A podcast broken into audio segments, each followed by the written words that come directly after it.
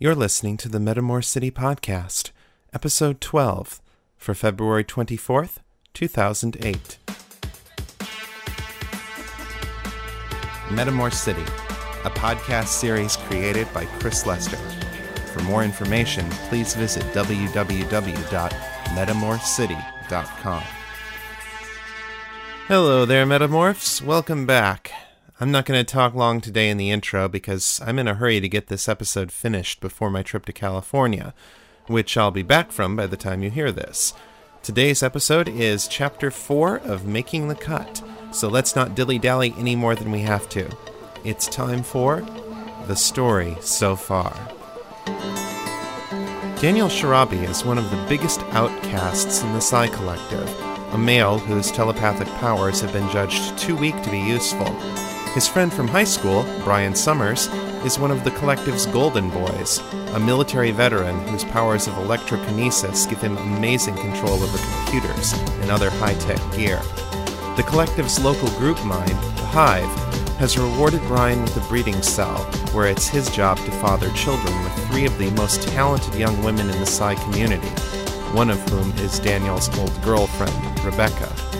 But the Hive's benefits have strings attached. Even though Brian has retired from military work, the Hive elders have recruited him for one last mission. The Hive's greatest enemy, the Vampire Crime Syndicate, is bringing in a package from a secret research facility overseas, a facility that specializes in making custom grown nanotech viruses. The elders want Brian to bring his old PSYOP team back together and steal the package when it arrives at the Skyport in Metamor City. Meanwhile, Daniel has been recruited by his old combat instructor, Victor Hinkavos, to help smuggle that same package past customs, not realizing who their employer is or what the package contains. The night before the skyship arrives, Daniel and Victor meet with the other people their employer has hired for their mission. Evan Selindi, a smooth talking androgyne who shares his body with his female alter ego, Ava. Callie Linder, a young runner whose supernatural luck gives her the upper hand in almost any situation. And four mercenaries, who will provide added muscle in case things turn nasty. Ava, the team's leader, explains the mission. Daniel and Victor will pose as Skyport deck workers and help unload the skyship when it docks. Once they find the package, they'll pass it off to Callie, who will then take it out of the skyport through the ventilation system. As the next day dawns, the two teams converge on the skyport, one to smuggle the package, the other to steal it, neither of them knowing that they have friends working for the other side. And now, Making the Cut continues.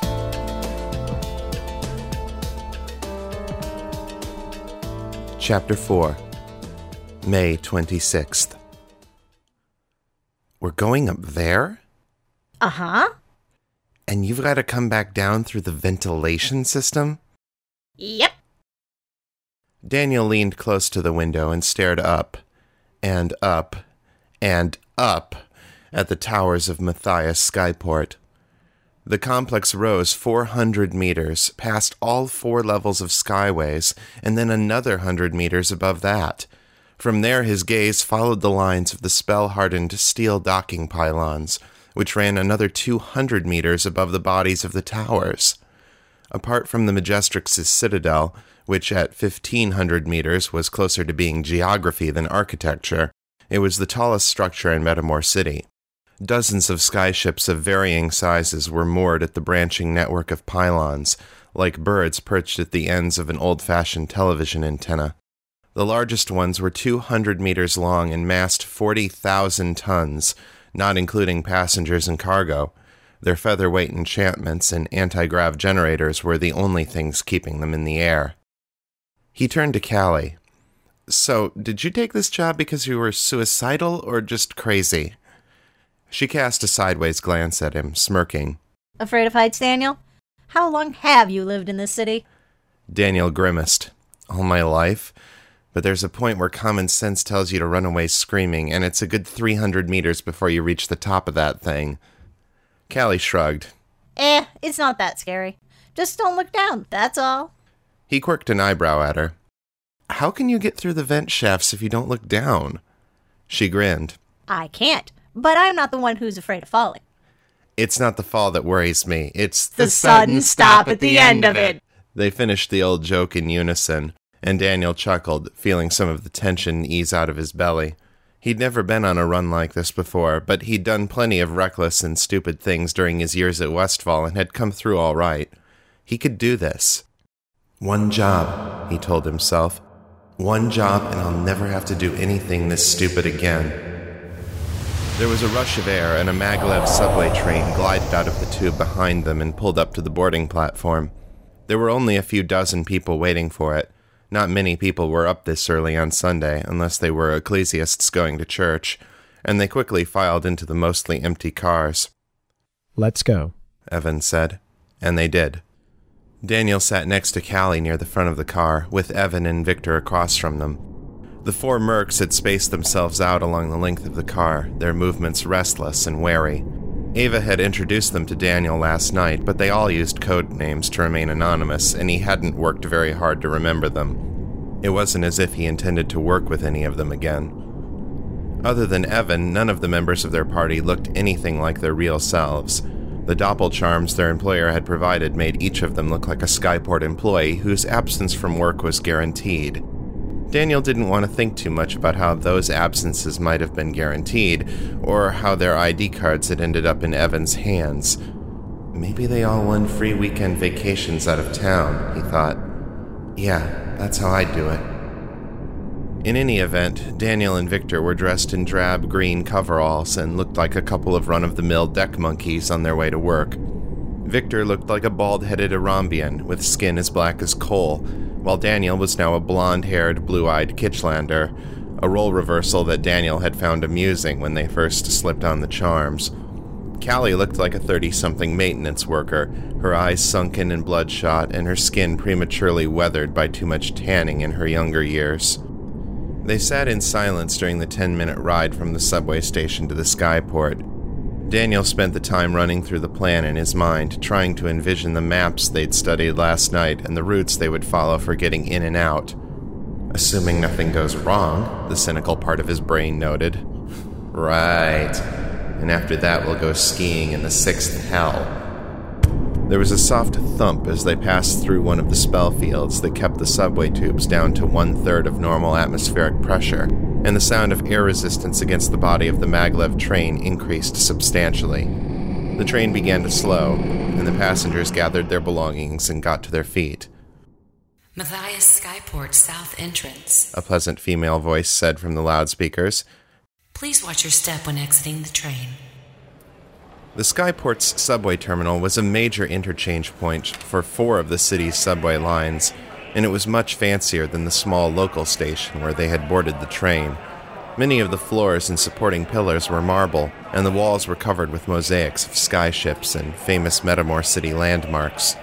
Figment generators projected three dimensional illusions hawking merchandise or advertising exotic destinations accompanied by recorded audio tracks that enthusiastically described what the illusions were trying to sell you. Here and there, street musicians sat with their instrument cases open in front of them, playing guitars or flutes or tribal drums or bouzoukis for anyone who would stop to listen to them. On the upper levels, there were food vendors and shops set into the walls of the terminal, a full blown shopping mall ready and willing to help separate passing travelers from their money, even if they were just here to catch a connecting train. Even early on a Sunday morning, this terminal was a beehive of activity, and Daniel and the rest of his team moved unnoticed through the crowds. The employees' entrance was located at the end of an unmarked hallway near the main entrance, where hundreds of people waited in line to pass through the security checkpoints from the subway station to the skyport proper. Security was tight, and long lines of bored and irritated people waited to have their luggage and selves inspected for threats both magical and mundane. The Empire had been having a problem lately with terrorist attacks from Sidhe partisans, who held the prophet Mirai Hindena responsible for the devastation of their home plane of the Dreamlands. The Fairy Lords had targeted the Empire as an outlet for their frustration because the ageless Mirai lived at the Citadel with the Majestrix. Their demands were that either Kaya must exile her from Metamor, at which point she would certainly be targeted for assassination, or she must do something about the armies of celestials and fiends who had turned the Dreamlands into an eternal battleground for their great war. Majestrix Kaya had refused to back down on her support of the Prophet, and thus far no good solution to the Dreamland's problem had presented itself. Imperial negotiators had been trying for years to compromise with the Sidhe by offering them land on the material plane, but thus far the two sides had been unable to agree on what was acceptable compensation for the loss of the infinite Dreamlands. The last that Daniel had heard was that the Sidhe were demanding all of Sathmore west of the mountains, and the odds of that happening were only slightly better than the odds of him getting through the upcoming run without being shot at. In contrast to the public lines, there were only a few people ahead of them at the security checkpoint for the employee entrance. Evan took the lead here, walking well ahead of the others and greeting the guards amiably as he approached. The guard on the near side of the checkpoint scanned his ID card, which caused the light on his terminal to flash green. He then waved Evan through a series of arches that housed the checkpoint's array of metal detectors and spell sensors, which gave all clear indicators as Evan passed under them. Another guard waited on the far side of the checkpoint with a sensor wand, though he showed no intention of using it on Evan since he had passed through the machines without incident. At this point, Evan shifted to Ava, who leaned in close to the guard and began chatting with him in a distinctly friendly manner. Within seconds, he was so thoroughly wrapped around her finger that Daniel doubted he could remember his own name. While Ava was doing her best to persuade the second guard that he might have to strip search her in the interests of national security, the first guard reached behind his computer terminal and flipped a small hidden switch. He winked at Daniel and the others, scanning each of their cards in turn and sending them through the now disabled detectors. The second guard never took his eyes off of Ava for even a moment. Daniel, Victor, Callie, and the Mercs continued down the hallway and up a short flight of steps to a small lobby with four lifts. They took the first empty one on the express side and began the long journey up to the main cargo bays. We're not waiting for Ava? Daniel asked. Victor smirked. Don't worry about her. Once she finishes with that guard, she'll go to her post and start running interference for us. The only way you'll see her again today is if something goes wrong. Oh, Daniel looked at the LED display above the lift doors. As he watched the numbers slowly tick their way upward, he hoped that Ava was as good at getting them out of trouble as she was at getting them into it.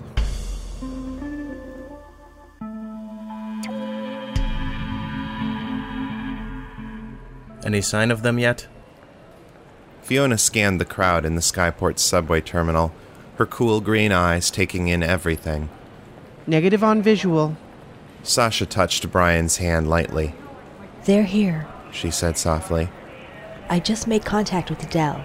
He and Trace found each other in one of the shops. They'll meet us by the security checkpoint. Brian nodded, then reached up and readjusted his glasses on the bridge of his nose. His duffel bag slid off his shoulder as he did so, and he hiked it back up with an irritated grunt. There wasn't much in there that he really needed for the mission, but a group of passengers without any luggage would have looked suspicious. Granted, the disguise charms, fake ID cards, and non detection scroll inside the bag would cause them trouble enough if anyone searched it, but at least this way Brian only had to get one bag through the checkpoint unnoticed. It would have been worse if they'd had the equipment spread between all of them. There they are, Fiona said. Brian looked up to see Dell and Trace loitering near the entrance to the queue for the security checkpoint, looking dapper and respectable in their tailored suits. Brian was dressed like a tourist heading out for summer vacation, and he felt almost shabby by comparison in his shorts, t shirt, and sandals. The Wolfman and the Arambian didn't make eye contact with them as they joined the line for the checkpoint, but Brian felt their happiness and excitement as Sasha patched them into a shared link. Brian! Dell called, his telepathic voice carrying the psychic equivalent of a joyful hug. Long time no see, man. You're telling me. Brian said, grinning. How are you and Josephine doing? Fantastic. Thanks for asking. We have a daughter now, Elizabeth Yamler. No way. How old is she? Four months. Dell said, his pride obvious. You should see her, babe. Gorgeous white and silver coat, just like her mom. She's going to be a heartbreaker when she grows up. Four months. Damn, it's been too long. I'll second that. Trace said. I hear you and the girls have got one of your own on the way. Yep. Sasha said. Becca's got 18 weeks to go. Sometime in the next month, we have to decide whether the next one is going to be Fiona's or mine. Fiona unconsciously reached up and fingered her birth control amulet. I think we all know which way that's going to go. Trace said, amused. Fiona cleared her throat and stood up a bit straighter, bringing her hand abruptly back down to her side. So, what about you, Trace? She asked coolly, the line of her thoughts so clear and direct as to override any further conversation on the subject. I imagine they must have assigned you to stud service. How many other men's wives have you impregnated in the last year? Fiona! Sasha whispered, her eyes wide. But Trace was just shaking his head and chuckling, a basso rumble of amusement. You've got me all wrong, Fee. He said, I've settled down. Got a nice little sale going on with four smart, beautiful ladies up in Soul Shore. Our second son's due in a month or so. I couldn't be happier. Fiona blinked, a ripple of complex emotions running through the link. Well, you can consider me suitably surprised, Trace Umbara. She paused. And impressed. She added, her tone softening. I never took you for a family man. Hey, that's all right, girl. He said easily. It took me by surprise, too. But I wouldn't trade it. They continued their silent chat as the security line moved forward at glacial speed, catching up on a year's worth of gossip. As they drew close to the end of the line, Brian shifted past the others to the front of the group, bringing the big duffel bag along with him. While he wrestled it onto the conveyor belt that would take it through the x ray machine and spell detectors, he reached out with his electrokinesis. He found a power line near his foot and nudged an exposed toe against the side of the machine, riding the current through the line and into the spell detector. The layout of the circuits was clean and well designed, and he quickly found the logic pathways that led to the alarm system. With a tiny effort of will, he shut down the circuit, as well as the one that was designed to notify the user if the detector went offline. No matter what the sensors detected, the machine wouldn't tell its operators about it. The entire process had taken only a few seconds. The guard took his ID card and scanned it. The light turned green and he looked at the display. His eyes went up and he turned to Brian, looking impressed. Here you are, Captain, he said respectfully, giving a little bow as he handed the card back to Brian. Enjoy your vacation, sir. Brian nodded his thanks and walked through the arches to the other side. The other members of their group likewise passed through without incident. All of them were military veterans with honorable discharges, and that meant that no one would give them any hassle unless there was a damned good reason to do so. Brian waited for Fiona and Sasha, then continued down the hallway. Trace and Dell followed a few paces behind them. When they were out of sight of the security checkpoint, Brian stopped at a public access information terminal, where he quickly rode the circuits back to the security checkpoint and turned the magic sensors back on. The last thing that they needed was to inadvertently help some fairy terrorist set off a curse in the middle of the skyport. Before pulling out of the system, Brian checked the skyport maps and found the loading bay where the Syndicate's skyship was scheduled to deliver its cargo for inspection. He turned back to the others, who were looking at him expectantly. He wondered again how he had been the one who ended up as the leader of this group during their years with MID. He never particularly thought of himself as leadership material, but he had sort of fallen into the role and now was apparently stuck with it. Cargo's coming to Bay 94. That whole area is restricted, so we'll have to get past a guard station on the 87th floor. They all sent back waves of assent through the link, and together they rode an express lift up to the correct floor. It was one of the highest floors that was open to the public, and the area was full of restless travelers crowded near their respective gates. Shuttles, or crane like boarding arms, would connect to those gates to ferry the passengers to their intended vessels, but it didn't look like any of this morning's flights were ready for departure yet. Brian led his team past the gates and over to a pair of restrooms that stood beside a door reading Authorized Personnel Only. The security door was warded by an electronic keypad with an integrated ID card reader. You're up, Sasha, Brian murmured. The slight woman nodded and went inside the women's restroom, which was closer to the security door. About a minute later, a Skyport employee came up to the door and swiped his ID card in the reader, then punched in a code on the keypad. The door beeped and the employee went inside. Sasha came out of the bathroom a few seconds later, looking pleased. Got it. she said through the link. Today's passcode is 95064SC. There are four armed guards in the security station on the far side of the door. Brian turned to Fiona, who nodded. Not a problem. Just persuade the door to accept my identification. I will take care of the rest. Will do. Sasha, Dell, Trace, keep a lookout. Brian pulled two disguise amulets out of the duffel bag. Each was clipped to a fake ID with a photograph and embedded personal data that matched the persona crafted in the amulet. He handed Fiona's to her and placed his own in his pocket. They went into their respective restrooms, and Brian went inside a stall before he slipped the amulet over his head. He felt a tingling sensation as the magic took hold, watching as his body changed into that of a pale skinned Sathmoran man in his early 50s. His clothes changed, too, to mimic the uniforms worn by the Skyport security personnel. It was only a glamour, pure illusion.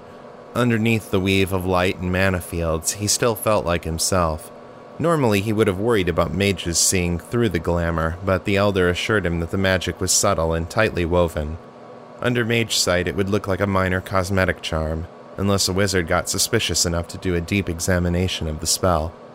Fortunately, most travelers in the middle of a long trip would be too tired, cranky, or excited to notice anything that didn't directly affect them. Brian waited until anyone who had seen him enter the restroom had already left or gone into one of the stalls. He came back out and saw a uniformed woman waiting for him near the entrance to the ladies' room. Fiona looked like a 20 something Yamatoan woman, with straight black hair, olive skin, a round face, and a gymnast build. She had a distinct scar across her left eyebrow, a thin white line of an old knife wound or claw mark. It was a nice touch. People who tried to remember her later would fixate on that distinctive feature. The more solid the picture of you that the witness had in his mind, the less likely it was that he would even consider that you might be wearing a glamour. Fiona smirked, her oriental eyes narrowing almost to slits with the wry expression. You look like you could be my father, she said softly as they walked over to the security door. He chuckled. Obviously, you haven't looked in a mirror lately.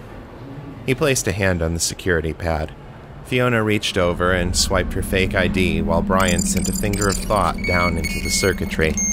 A moment of persuasion convinced the computer that the card was valid, and it flashed the message Enter passcode. Brian punched in the code that Sasha had pulled out of the employee's mind. The door beeped obediently and unlocked, and Fiona slipped inside. Brian moved as if to go in after her, then paused and went over to a nearby garbage can. He pulled a couple of used tissues out of his pocket and discarded them. Another bit of pantomime, in case anyone wondered why he didn't go through the door. He smoothed the sides of his pants to banish a few imaginary wrinkles. That ought to be enough time. He went back to the door, scanned his card, and punched in the passcode and went through. On the other side was a narrow corridor, which ran straight for about seven meters before disappearing around a corner. To his left was the wall shared with the women's bathroom. To the right was a security station with large bulletproof windows along its entire length and only a single door in or out. The four guards inside were all lying on the floor, unconscious. None of them had even had time to draw their weapons, and Fiona had bound their hands behind them with their own handcuffs. Now she stood in the midst of her handiwork, her hands on her hips. She had a light sheen of sweat on her forehead, but she wasn't breathing hard. What kept you? Brian snorted. Show off. He pulled one of the rolling chairs up to a terminal and sat down, looking up at the array of monitors and closed circuit vid screens that surrounded him. There was an open data port for a spell jack mounted next to the keyboard, but Brian didn't need techno magical hardware to interface with a computer network. Sticking his finger into the data port, he sent his will out into the system's active memory. The software was there waiting for him. His work with the Military Intelligence Directorate had taken Brian into some of the most secure computer networks in the world. Any network of more than a few machines was equipped with some kind of security system to prevent intrusion. The ones that Brian had faced were often capable of sending defensive magic back into the invader's spelljack, shutting down his connection or painting him with a magical signature that would allow him to be found and arrested. Some of the nastier systems actually carried lethal countermeasures, though these were generally frowned upon by civilized nations. Officially, anyway. Unofficially, intelligence agencies spared no expense and no mercy dealing with those who might steal their secrets. Since joining the Westfall Creche full time at age 10, Brian had never met a defensive system that could stop him for long. Any security system smart enough to react to an intrusion had to live in the software, and Brian's power extended to the physical circuits and storage media on which the software depended. He could see everything a program was doing simultaneously, both in the virtual world of the software and in the physical world of the hardware. If he decided that a program would not access a given circuit or store a key piece of data, it simply did not happen. He'd been doing it for so long that he didn't even have to think about the mechanics of it anymore. It was as natural and instinctive as breathing. The Skyport security system was good by civilian standards, but it didn't hold a candle to the programs Brian had done battle with on his PSYOP missions. In less than a minute, he had administrator level control over all of the network systems. Okay, it's clear. He told Sasha through the link. Get changed and come on in. Sasha and the others joined them a minute later, all of them wearing their disguised amulets and looking like Skyport employees. Dell's fur was a glossy black, with a white patch at his throat, while Trace's skin had gone from dark brown to a pale green color. He did not look happy. All right, he said, crossing his arms. Who's the son of a bitch who decided to make me a goddamn ogre? Sasha covered her mouth and tried to suppress a laugh. Fiona just quirked an eyebrow at him. You are overreacting, Trace, she said evenly. And that is a breed, not an ogre. Trace scowled. His new form gave him a good face for scowling. Whatever. He turned to Dell, gesturing toward Fiona. Look at her. Pug-nosed, pasty-faced white chick gets turned into Miss Yamato, and they make me a lutin with a growth disorder. Fiona clenched her fists and took a step toward Trace, her muscles rippling. Stow it, both of you, Brian snapped. Fiona turned to him. Her eyes were as hard as iron, but her body abruptly shifted from a combat stance to a neutral posture. My apologies, Captain, she said, her voice eerily calm. As the cell husband, of course it is your responsibility to take the lead in defending the honor of your wives. He wasn't questioning your honor, he was ragging on you, Brian said, irritated. You've been doing it to each other for ten years. Gods, what's gotten into you, Fee? Fiona looked away, blushing slightly. Rebecca and the baby are home alone, she said quietly. This mission is likely to be dangerous. I am worried for them. She looked up at Trace. It expressed itself as inappropriate anger. I apologize. No problem, Fee, Trace said, his expression sober. Believe me, I know how it is. Me too, Dell murmured. His eyes had gone distant, and images of his wife and daughter reverberated through their shared link. An uncomfortable silence hung in the air for a few heartbeats. At last, Brian cleared his throat. well, let's finish this job so we can get back to them. He stood and folded his hands over his slight paunch of a stomach. There's a network of ventilation ducts that runs through the entire skyport. They're big enough to fit a small person. Our best chance of getting the package out of here is for Fiona to use the ducts to carry it past the security checkpoints. Once you get to an entry level, you can just pop out of a storage room or something and carry it right out the front door. He shrugged. It's not like anybody's going to be looking for you. Fiona nodded. Sasha should stay with you. She can watch the maps of the skyport and tell me where I need to go. Agreed, Brian said. Dell, Trace, get the duct tape from the bag and truss up these guards. Then I want you to take their guns and get up to Bay 94. There's a cargo tender waiting to unload the skyship. Be on it. No sweat, Dell said, already in the process of tying up the guards. It was an obvious setup line for a joke about wolves and their lack of sweat glands, but not even Sasha was in the mood to take it. She had pulled out the silver yew tree crucifix that she wore around her neck and was holding it lightly between her fingers. She rubbed her thumb back and forth over the surface of the talisman, a sure sign of stress. Sasha still maintained a deep and personal faith in Eli, but she wasn't much of an ecclesiast anymore. She had left the church at the age of thirteen, largely because its teachings about sex ran contrary to the Psi Collective's polyamorous social structure. Still, the trappings of faith were important to her, and she clung to the crucifix as a good luck charm. Old habits died hard, Brian supposed. All right, the tender's our best shot for getting that thing out of here. Do what you can to get it before the tender comes back here, but don't take any stupid risks.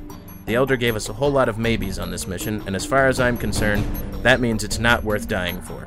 If we can't get it on the tender, we'll pull back and play it by ear. Any questions? There was a moment's silence. What about the Elder's instructions to shoot to kill? Dell asked. Brian grimaced. Only if you have to. I trust your judgment on that. After five years of doing the Empire's dirty work, I think our hands have enough blood on them. Sasha and Dell nodded soberly at that. They all looked around at each other, but no one voiced any other questions. Let's do it, Brian said. We'll be back with more of the Metamor City podcast right after these messages. In the Earth year 2260, the Orion 7 colony broke away from the Earth Alliance in protest of the policies of the oppressive Clark administration. Several battles have been fought for the colony's freedom, at the cost of many lives and a certain future. The most recent of which involved an elite squadron of non-resistance fighters. In defense of Orion 7's independence, Captain Jarsto of the Netherlands attacked the Psi Corps installation in Syria Planum, forcing the Corps to respond with a chase through hyperspace to the Orion system. Agent 6 of the Corps cut a deal with Commander Tajan of the Narn to destroy the Netherlands, but the Narn betrayed the Corps, and they were forced to withdraw from Orion space. The battle was over, but, unknown to all, Orion 7 has been hiding a secret, carefully concealed in the months prior to the secession from Earth Alliance. A secret kept from all but a select few. And now, faced with hidden agendas and unexpected challenges within and without, Three men will find a new destiny, and the secret of Orion 7 will finally be unleashed. Voices of Babylon presents the thrilling second season of the Babylon 5 audio drama, Three Edged Sword. Featuring an expanded cast of characters in a thrilling new tale of deception. Where friend and enemy may be one and the same. Things fall apart. The center cannot hold. The Corps is mother, the Corps is father. Stand down. Damn it, that's an order. Stand down. Mere anarchy is loosed upon the world. The wheel turns, does it not? I never wanted this. I never wanted any of this. The blood-dimmed tide is loose. After everything I've done for your world. Another move and you'll have my teeth in your throat. And everywhere the ceremony of innocence is drowned. Bastards! You betrayed the Corps. All I of never you. should have trusted you. Not with the interests of our people. And what rough beast. Open fire on my command. Its hour come round at last. Those are our own ships. On my command. Slouches toward Bethlehem to be born. What have you done to me? Nothing's the same anymore. www.voicesofbabylon.com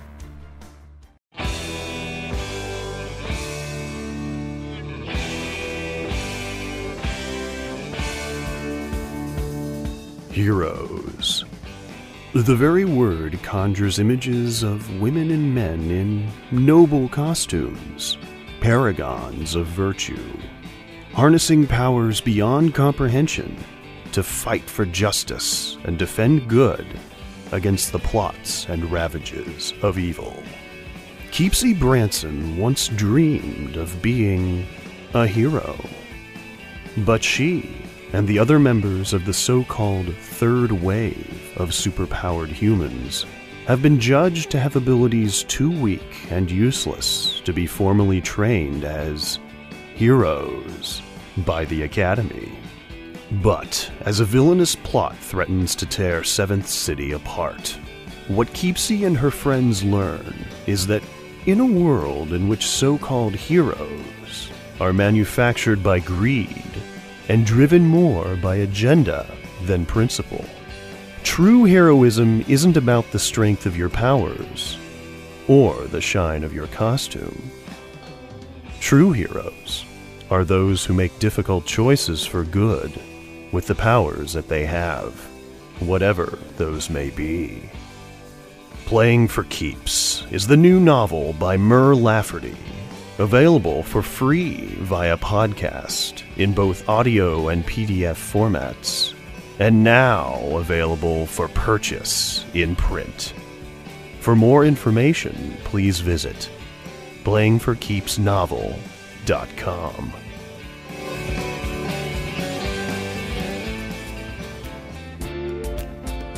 Hi, this is Philippa Ballantine from Whispers at the Edge and also Moravia Remastered, and you're listening to Metamor City.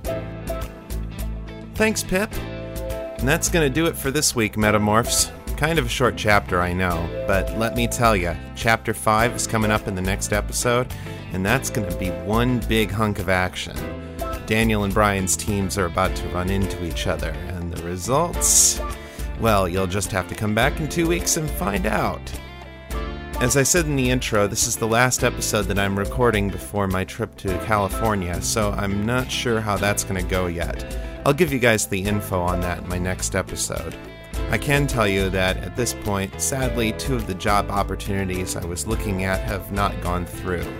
You know, the American economy is not in the best of shape right now, competition is heavy for any sort of skilled job opening wasn't entirely unexpected, and I'm trying to be philosophical about it. I've still got a few more leads that I'm following up on, including the interview that I'm going on for this trip in February, so I'm not giving up hope yet. Still, if any of you know anyone out there who can use a good biochemist or marine biologist, let me know, okay? I mean, I'm grateful to have a job at all with things being the way they are, but I've got to get out of corporate America before the boredom kills me. We've had a few more reviews on the iTunes Music Store since I recorded the last episode. Rachia, and I hope I'm pronouncing that right, says that these are some of the best stories I've ever heard. I also got a review from PG Holyfield, the voice of Kevin Darby in Making the Cut and the creator of Murder at Avedon Hill.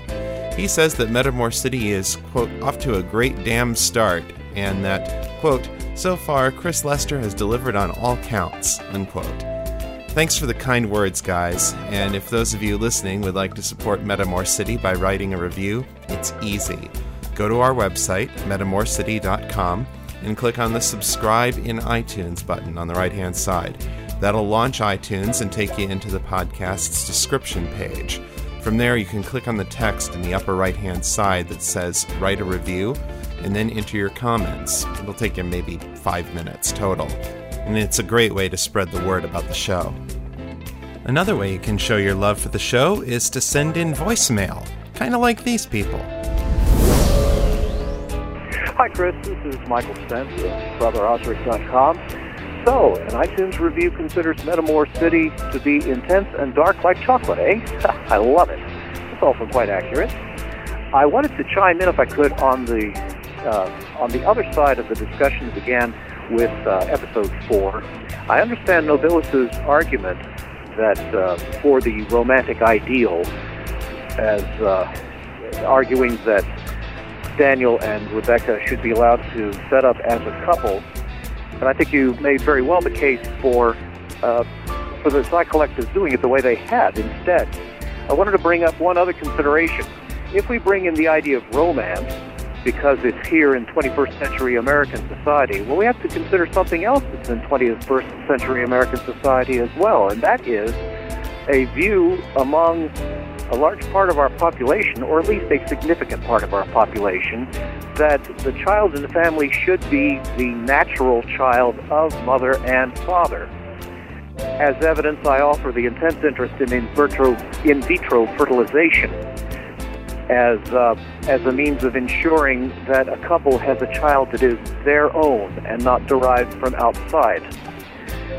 If this if, if such an idea were present among the Psi Collective, among any of the couples in the Psi Collective, that would be that would suggest that a child conceived by someone other than the father or the mother would somehow, maybe just a hint, be second best.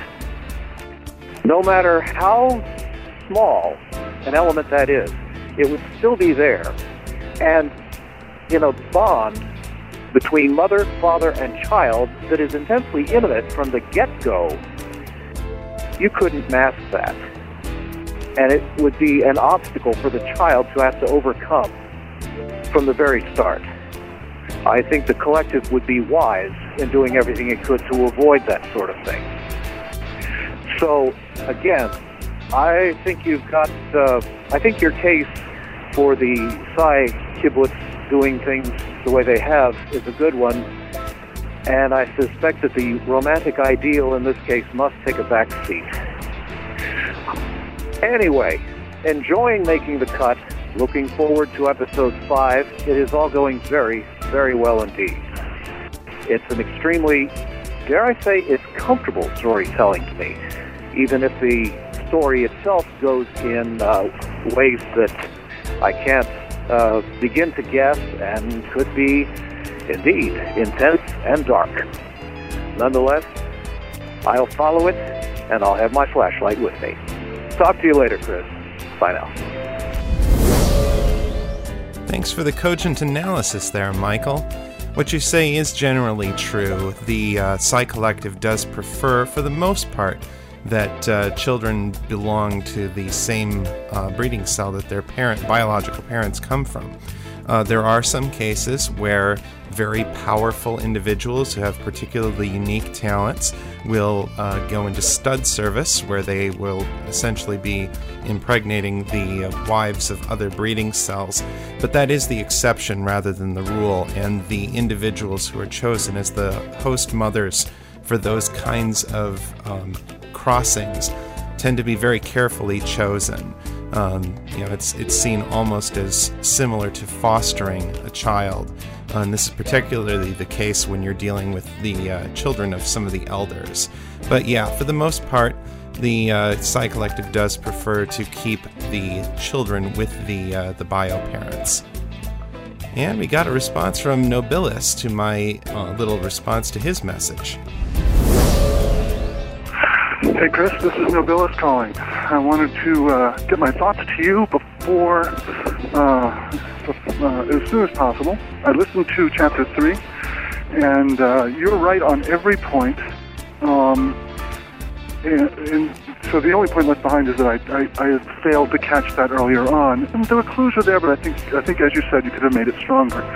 And when you rewrite, you do. I'm cutting off Nobilis's message there because the rest of it contained some prognostications about the end of the book and some uh, possible ideas that Nobilis was throwing out to me about ways that uh, the Hive could resolve some of its internal conflicts. And I'm not going to give away any of the details, but I will say that Nobilis, you are definitely in the right ballpark there with some of your prognostications. Not all of them, but uh, yeah, you're you're in the right neighborhood. You're warm. Hey, Chris, this is David Sipkoyak calling from BrokenSea.com. I've been listening to your podcast since episode one, and I gotta say, I really enjoy it. We had tried to hook up a little bit before the end of last year to do an interview for my 30 Days podcast that was going on in November. Um, but November's come and gone, and so has 2007. Uh, wondering if you're still interested in doing an interview. I'm going to be resurrecting the 30 Day podcast with some new interviews and some new topics. Um, just wanted to see if you were still interested. Give us a uh, listen over at www.brokensea.com. Uh, we have quite a few different shows. You may find some you like and I'll make sure that I keep spreading the word about Metamor City and that I keep on listening to your podcast. Thanks again. Bye bye. Hey, David. Yes, I am still interested in doing an interview with Broken Sea. Um, just let me know the time and the place, man. My uh, Skype address is CW Lester, and uh, you can find me on Twitter as Etherius, E T H E R I U S. So, yeah, just uh, let me know when and where, and I'll be there. And hey, thanks for continuing to spread the word about Metamor City. I need all the help I can get getting the word out. And that'll do it for voicemails. If you would like to hear your voice on the show, you can send those messages to 206 350 7333. Or you can uh, record your audio comments and email them to me as MP3s at feedback at metamorcity.com. And that's it for this week's show. Take care, everybody, and I'll talk to you again on March 10th. Until then, keep it on the bright side. This is Chris Lester, signing out.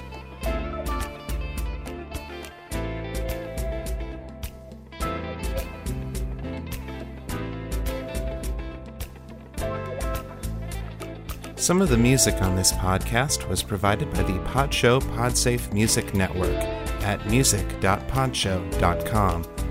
Some sound effects were provided by SoundSnap at soundsnap.com, while others were provided by the Freesound Project, located at freesound.iua.upf.edu. Metamor City is released under a Creative Commons Attribution Share Alike 3.0 license. Find out more at creativecommons.org.